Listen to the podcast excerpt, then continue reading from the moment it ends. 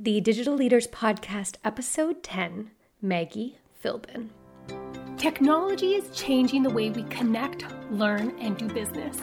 On this season of the Digital Leaders Podcast, we sit down with some of the UK's most influential thought leaders in government, enterprise, and entrepreneurship to learn more about what they are doing to digitally transform themselves and the organizations they lead, why it matters, and what we can do as listeners to build our own prosperous, digitally enabled, and connected communities. The time is now. The place is the Digital Leaders Podcast, and the future is digital. Hi, guys, and welcome to episode 10 and the final episode of season one of the Digital Leaders Podcast. I'm your host, Tara Ferguson, and today on the show, we are joined by a woman who is rather iconic when it comes to demystifying science and technology here in the UK, Maggie Philbin. Maggie is the founder and CEO of Teen Tech, but is probably more widely known for her role on BBC's science and technology show Tomorrow's World, which was broadcast in the UK for 38 years and recently had a revival show last week that appears to have had many fans asking for the series to return.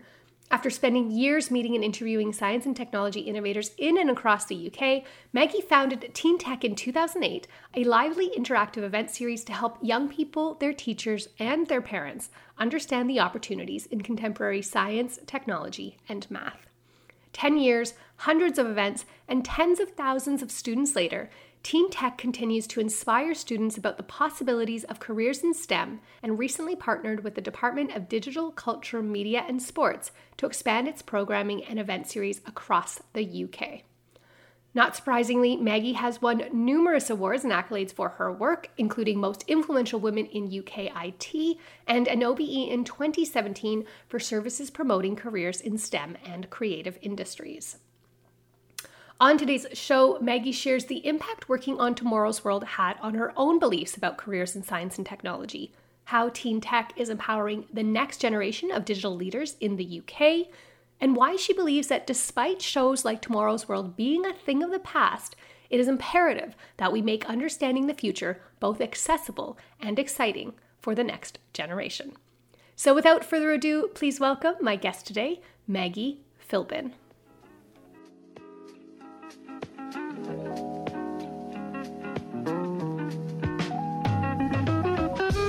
All right. So thank you for being on the show today, Maggie. That was lovely. Great to join you. So I feel very honored to be able to have the opportunity to speak with you because you are like British television royalty in a lot of ways. well, well, I'm I'm not sure about that, but I do feel hugely privileged myself to have worked on two iconic programs at a time when in the UK we only had three and then four television channels. So people didn't really have much choice about whether or not they watched the programs that I did. so they had they had to. It was either that or watch nothing. yeah, yeah, it was very different times.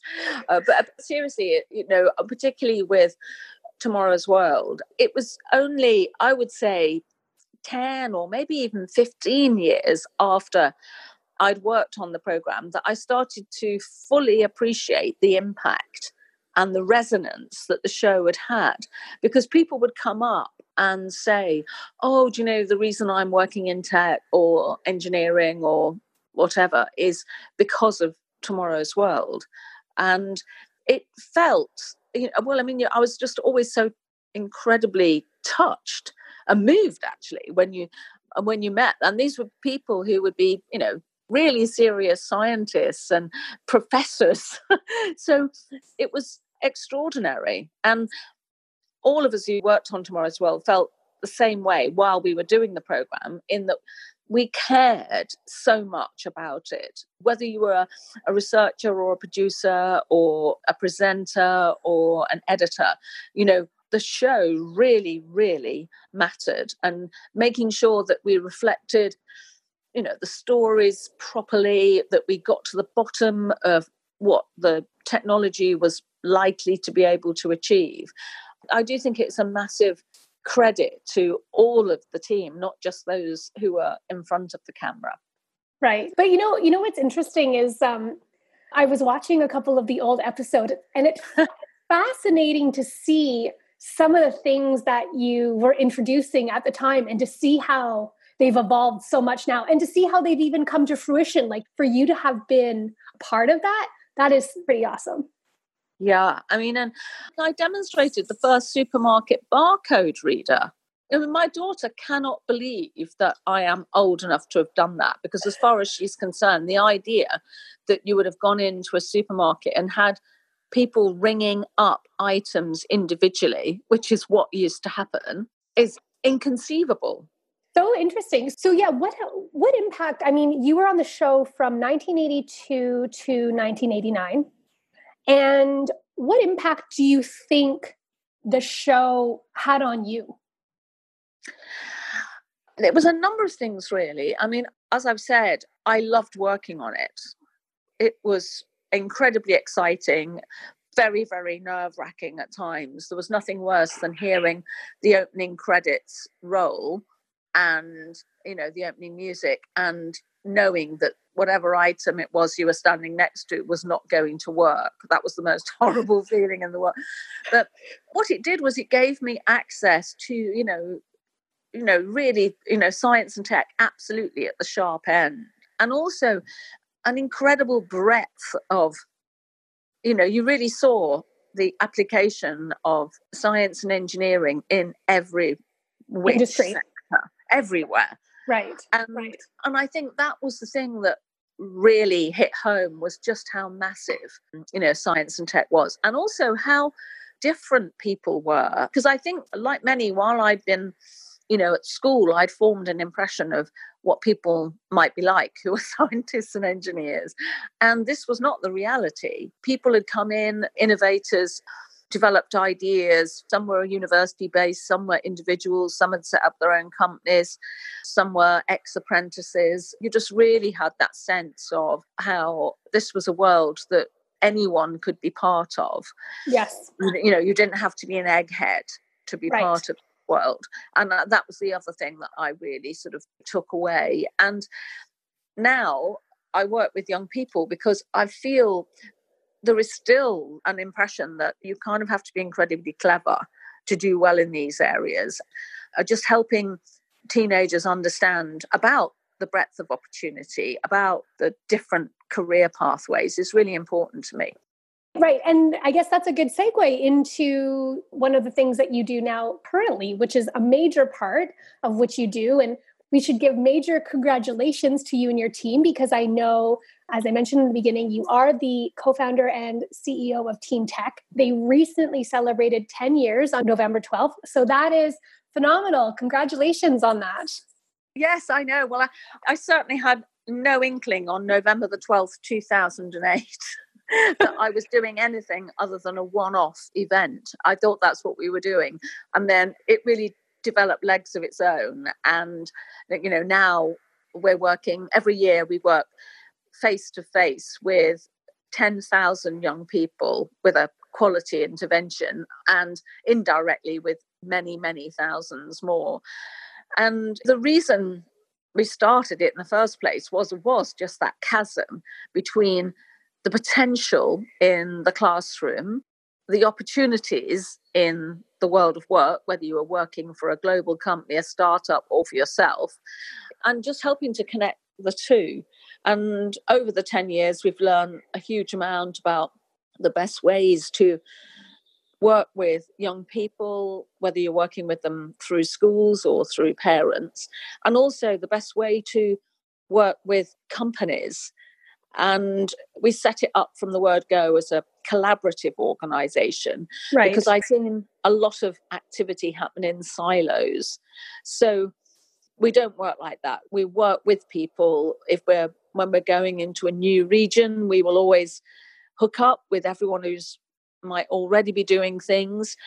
So we are clearly signposting and amplifying opportunities and yeah it's been an incredible journey and it's quite funny because i go to as many of the events as i possibly can because the students are just so they're just very energizing and yeah and inspirational. I mean i see some of the things that they come up with some of the innovations and it actually gets me really excited for the future.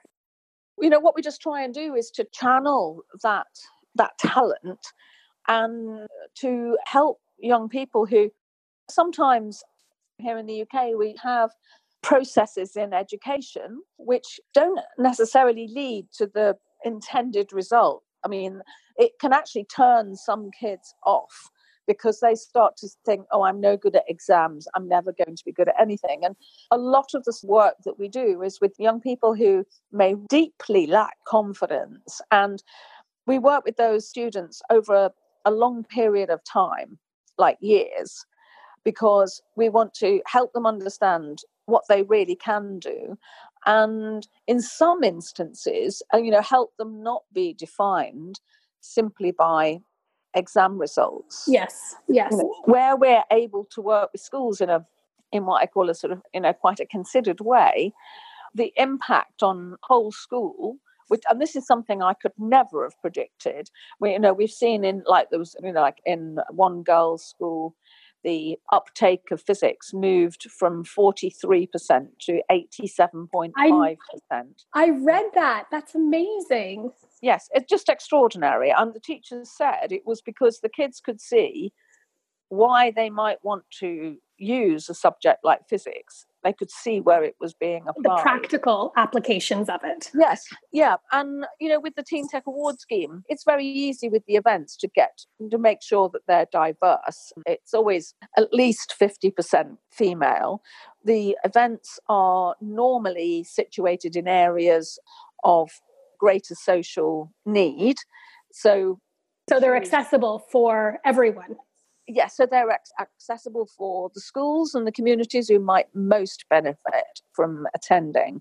With the events quite easy to achieve really diverse attendance, but what's been very interesting is to see how that carries through with the, both the Teen Tech Awards and Teen Tech City of Tomorrow. Every year with the award program, at least sort of 55% of the participants are female and they come from every kind of school. So that is also quite exciting. The programs do seem to appeal. And within a school, so for instance, there's a school in Brixton that we've been doing some work with, and the, the first year we had, I think it was eight students who did the Teen Tech Award program. And then other students saw how much they'd enjoyed it. So the next year, and it was done at that stage as an after school club by the right. teacher. Okay. So then the next year, 80 kids signed up to be part of it. That's amazing. And, and this year, the teacher is embedding it within the curriculum. And so that's how we achieve our scale. You know, we don't initially work with a lot of students in a school, but it grows very quickly. Right. Yeah. I mean, one teacher described it as being like a bushfire which I know is not perhaps the best. Like a bushfire in a good way. Moment. But, but in a good way, yes, in a good way. And he said, you know, that's what was happening. And um, how, I mean, when you hear these stories, how does it make you feel? I feel very proud of what everyone has achieved because it is a massive team effort. So obviously, I've got a small team now working at Teen Tech, but we have an army of volunteers and companies, about over 300 companies, over 50 universities who are involved with what we're doing. And they and the teachers and the students are the ones who are actually doing all of this. and they become amazing ambassadors for Teen Tech. I do feel incredibly proud, and we trust the students to present at conferences for us. And I'm a bit like like the dreadful proud parent if I'm watching them. you know, I'm just like smiling like an idiot uh, because I do feel so proud. Well, um, it's understandable because you know I was watching some of the the videos and how the thing is is that what I love is how empowered the children feel. And I think that's really, really important for them to build self esteem, to believe that they can go out and really do anything. And I think that's what one of the things that I really, really like is that you're really engaging the students at an age where that sense of empowerment and self esteem really has a huge impact on their you know their belief in what they're capable of and you really provide this program that reinforces yeah. their abilities and that is huge yeah, I mean, I think it was an important part of we set out to do because can't march into a school and go right, guys. You've all got to be more confident, you know, because that isn't how it happens. And you can't say, look, you need to believe in yourself. You need to be confident. That doesn't work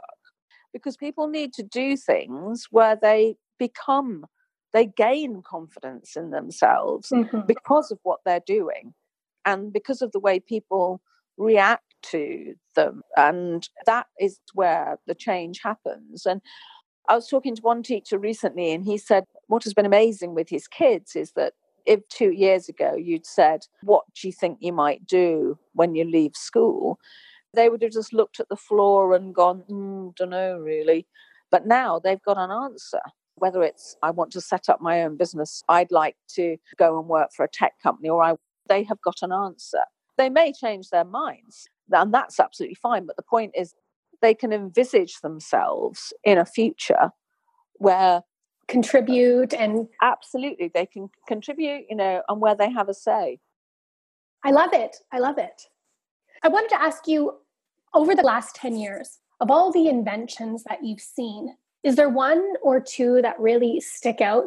I think it's really hard to point. I know it, it is really hard. Yeah, yeah. But there have been some which are just phenomenal, absolutely phenomenal. There was one, it was a boy actually, who completely reinvented the hairdryer. Really? Yeah, absolutely. He his idea was totally awesome. And he built a working prototype of it. That was the other thing that was incredible. And this boy He's got his own shed in the garden, his inventing shed, which he had pictures of. And he's a serial, an absolute serial innovator, this lad. And, and I just remember looking at the project and being completely blown away by it. One of the reasons that he had developed this hairdryer was because his mum is a hairdresser. And he was watching her in the salon one day and he was thinking, gosh, you know, the way they have to hold those hair dryers, it's really awkward, very awkward holding something like that. And then he went off down this design journey, which I just thought was completely remarkable. And then you have students who, last year, there was a girl who has narcolepsy and cataplexy, which is where you suddenly fall asleep. It might happen when you're feeling incredibly excited and you just drop to the floor. One of the things that she found difficult was travel. So she had designed the kind of travel seat, which would just mean that it just made travel for her much more manageable. There, I mean, I just remember that project. I mean, it didn't, you know, win, but I remember that project because of the way that the student changed. You know, her mum said, you know, she was someone who had really lacked confidence.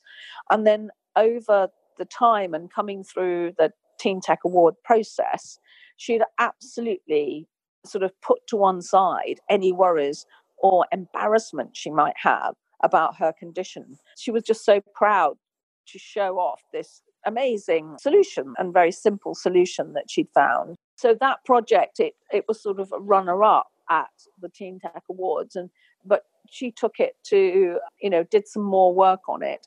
And anyway, to cut to the chase, she was chosen to represent the UK as a young engineer in the States. Amazing. Um, yeah. Yeah. You know, but I could go on with story after story. Um, and, and I think it, it's, it's a combination for me. It's the kids who come, who have a challenge of some kind in their lives. You know, their project sometimes is part of whatever it is that is a challenge for them. They've they've developed right. a solution yeah. which they've intimate experience of. And then, as I say, when you see how the process itself helps the student and the school, we had a lovely email recently from a teacher just saying how valued his students had felt through the whole process. It's not about, you know, the Teen Tech Awards are not about winning. They are about the people who we introduce them to, the experiences we provide along the way, which helps them understand more about themselves as well as more about whatever innovation they're developing. I know, I love it. And you know what? The teachers must be grateful for it as well because of the opportunities it has provided their students. You know what I mean? Because it's hard sometimes being a teacher and keeping up to speed on the latest opportunities for their students. Yeah. One teacher's comment was that the you know the Teen Tech Awards had reminded her why she became a teacher in the first place, which I thought was a lovely comment. Uh, but you know what we try to do is to give these teachers connections and and also to give them confidence as well in both in themselves and in their students and help them understand the best ways of reaching out to get expert help. You know that is something which many of the teachers who, who uh, work with us say that network is really invaluable. Yeah. And what's been great is has been watching there's like a teacher in Wales who's now advising the Welsh government, teacher in Manchester who is has now, you know, managed to get international support. She's going to different countries. And they very kindly credit Teen Tech with having been the instigator for that confidence. And as I say, you know, it's the teachers who are doing the work. Perhaps sometimes Teen Tech can do is give teachers a bit of a nudge, a bit of a network. Almost like a curriculum, even just yeah. to. Yeah, yes, we do. I mean, we do give the teachers a curriculum. We give them, you know, when they decide to do one of our programs, whether it's the awards or the City of Tomorrow program, that, you know, they get a very clear set of resources so they can deliver it out of the box. Right. Know. So you're there to say, listen, we can help you deliver these types of things if you're interested, but they have to take the initiative. Yeah they're the ones doing the work with the students. Mm-hmm. but we we provide the framework and contacts and and also i mean right the way down to emails that they can cut and paste and send to people so that you know they can ask for help in the right way. Right. Um, you know eh, we we we just try to provide as much support as possible because teachers are busy I think often, you know, teachers are asked to do all sorts of things, you know, which they perhaps don't necessarily believe are right for the kids. Now, what we're doing is something that we believe is right for the kids, but isn't always measured formally in exam or, you know, by school inspections. The teachers who have worked with us can see how, because the kids are working in a certain kind of way, it then impacts on the things that they are being measured for. So, you know, it can be helpful in that way. But, you know, my main aim is to help young people understand the opportunities of tomorrow and how they might really want to take advantage of them. So, one of the other things I wanted to talk about, because um, as we mentioned, this is a busy month for you. You've got the Tomorrow's World live show. You're celebrating your 10 years, and you also recently partnered, I think it was last week, with the Department of Digital Culture, Media, and Sport to help with their initiative. So I was wondering if you could talk a little bit to that and what, what that's all about. Yes, well, it was great because DCMS sort of came to have a look at what Teen Tech was doing. What was brilliant was the way they took the time to understand everything. So they didn't just come to our award ceremonies. They came and they saw things at the sharp end in schools. They saw what we did at regional festivals and at innovation days. And, you know, they understood the process. And so what they've done is they've asked us to work in five areas where we weren't currently working. They gave us some seed funding for those regions. So we still have to raise more sponsorship in those areas, but it was very helpful to have a kickstart. It's obviously great to work with DCMS because you know that's the way that we can absolutely scale what we're trying to do So we'll kick off with these these regions. We'll work with the new local digital partnerships in those regions so that you know there's a bit of join up between what teen tech are doing and you know what industry wants to do and the things which are really important for the whole economy.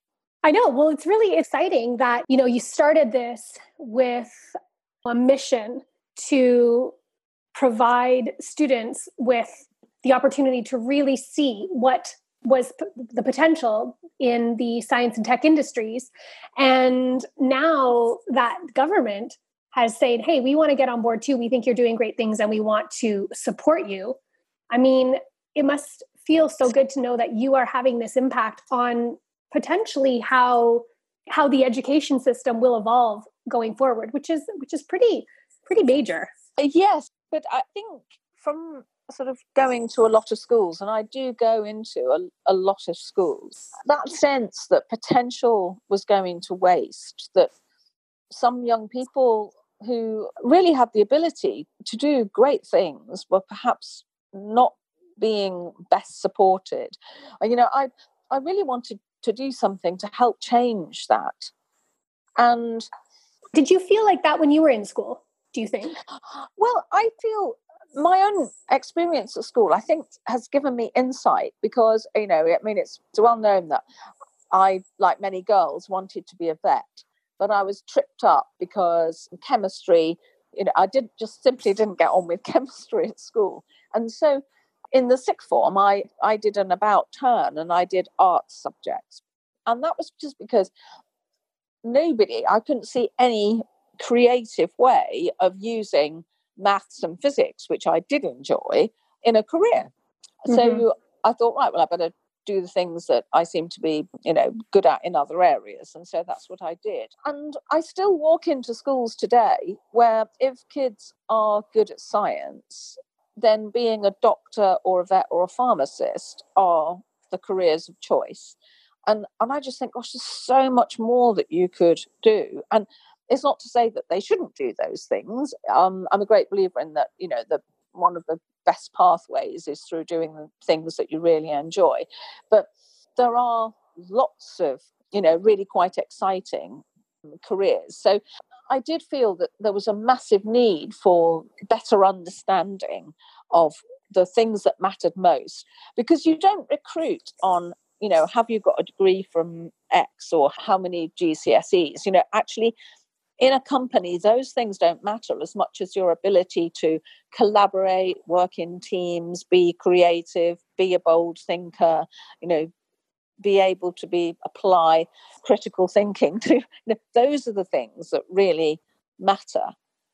I just really want to help both education, schools, and the companies, you know, just be a little bit clearer about the skills which really, really are important. And it's not to say that we that exams are completely thrown out of the window, but it is to say that there are some people who do not perform well by sitting in front of a piece of paper, for heaven's sake, on their own. Right, and doing multiple choice. May, for yeah, like yeah, yeah. There are other ways of measuring aptitude uh, you know, and yeah, absolutely. You know, and staying power, and we should be looking closely at that. But it's bonkers to think, right, you can just go in with an idea and say, right, you need to change this. You need to provide the evidence. And I think that's what we have done. And this year, this 10th year of Teen Tech, but it's bonkers to think that you can just go in with an idea and say, right, we just got to do everything differently. You, you need to provide an evidence base. And that's what we've tried to do with Teen Tech. We've measured everything. We measure not only on the day impact, but because we work long term with schools and with students, we're very honest about well, what was it that piqued your interest, that made you want to keep entering the Teen Tech Awards again and again and again? You know, what did the teacher learn? You know, what were the most useful things? You know, which kinds of students responded well to this way of working? And by providing that an evidence base, then you've got a reason to change things. Exactly. Very true. So we're going to wrap up. But I wanted to talk to you about Tomorrow's World because, as we mentioned, you guys decided to do a live show. And I wanted to ask you do you think that we still need to make understanding the future more accessible and exciting for people? I absolutely think that we do. It's never been more important to understand the implications of certain pieces of technology and to you can make informed decisions about everything from climate change to education to whether or not massive tech companies should have access to the data that they are able to manipulate. And for you to be able to make the right decision, you need to be informed. And so much of the so much of what is shared is either completely wrong or it is very biased. And one of the things that Tomorrow's World was and is is very very honest and you know puts a huge amount of effort into presenting the insight into technology to the best of all of our ability and that might change because the insight that we have today it might be different tomorrow but just keeping everyone across it is really important. It's not just about inspiring people who might want to work in those areas it's helping people understand if you're going to cast your vote in the next election what would you be casting it for? You know helping people be able to challenge some of the decisions or some of the companies about their actions. So a lot of transparency. Yeah. Yeah. So my last question for you is i wanted to know as you sit on the board of digital leaders what do you think digital leaders should be focusing on in their organizations? Oh, there was, oh gosh, that's a big question. um, I think one of the most important things that any leader can do is to properly understand what people within their organization want and need. And so leadership isn't just about going, right, this is the way we're all going. It's about, you know, if you're going through some kind of a digital transformation, actually asking people, well what would you want what you know what do you feel you really need what you know what should we be doing which will make life within this company uh, you know much easier. And then the other thing around this is as a leader i think you know you do have to have a, a sense of the bigger picture. Technology has a massive potential to change the world.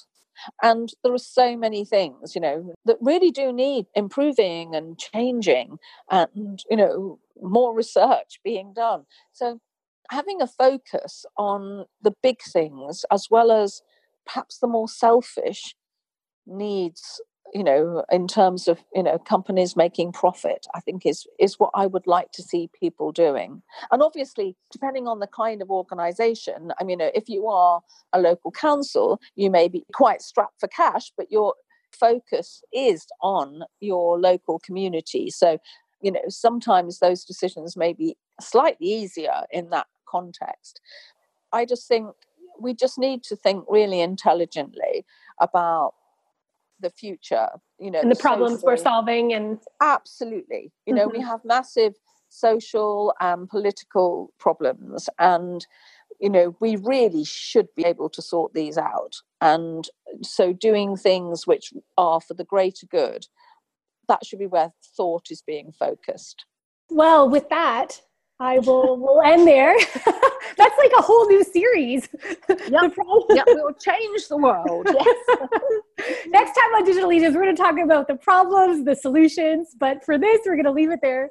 Um, but now, before we before I let you go, we're going to go into our lightning round. And so I'm going to ask you a couple questions, and you're just going to tell me the first thing that comes to mind. Okay. Okay. All right. So the one book I would recommend to all listeners and why is?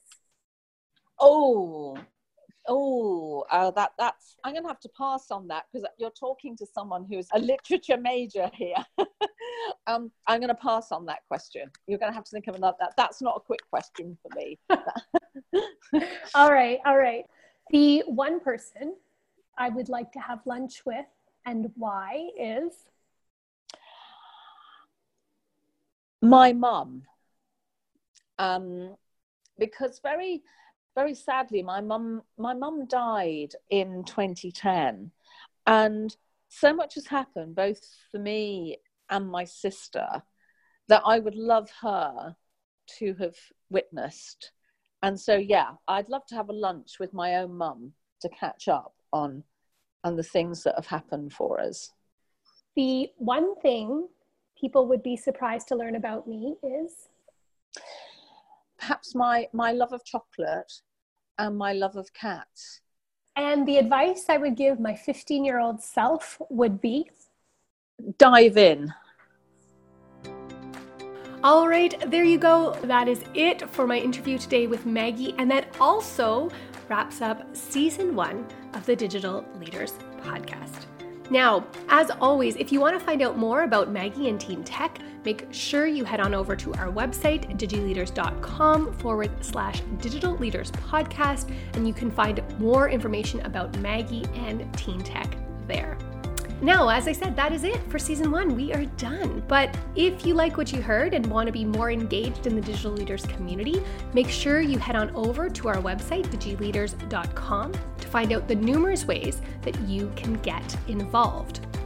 Until next time, I'm your host, Tara Ferguson. Thank you so much for listening, and make sure you are subscribed to the podcast in iTunes so you can catch the spring season of the Digital Leaders Podcast starting again on March 12th, 2019.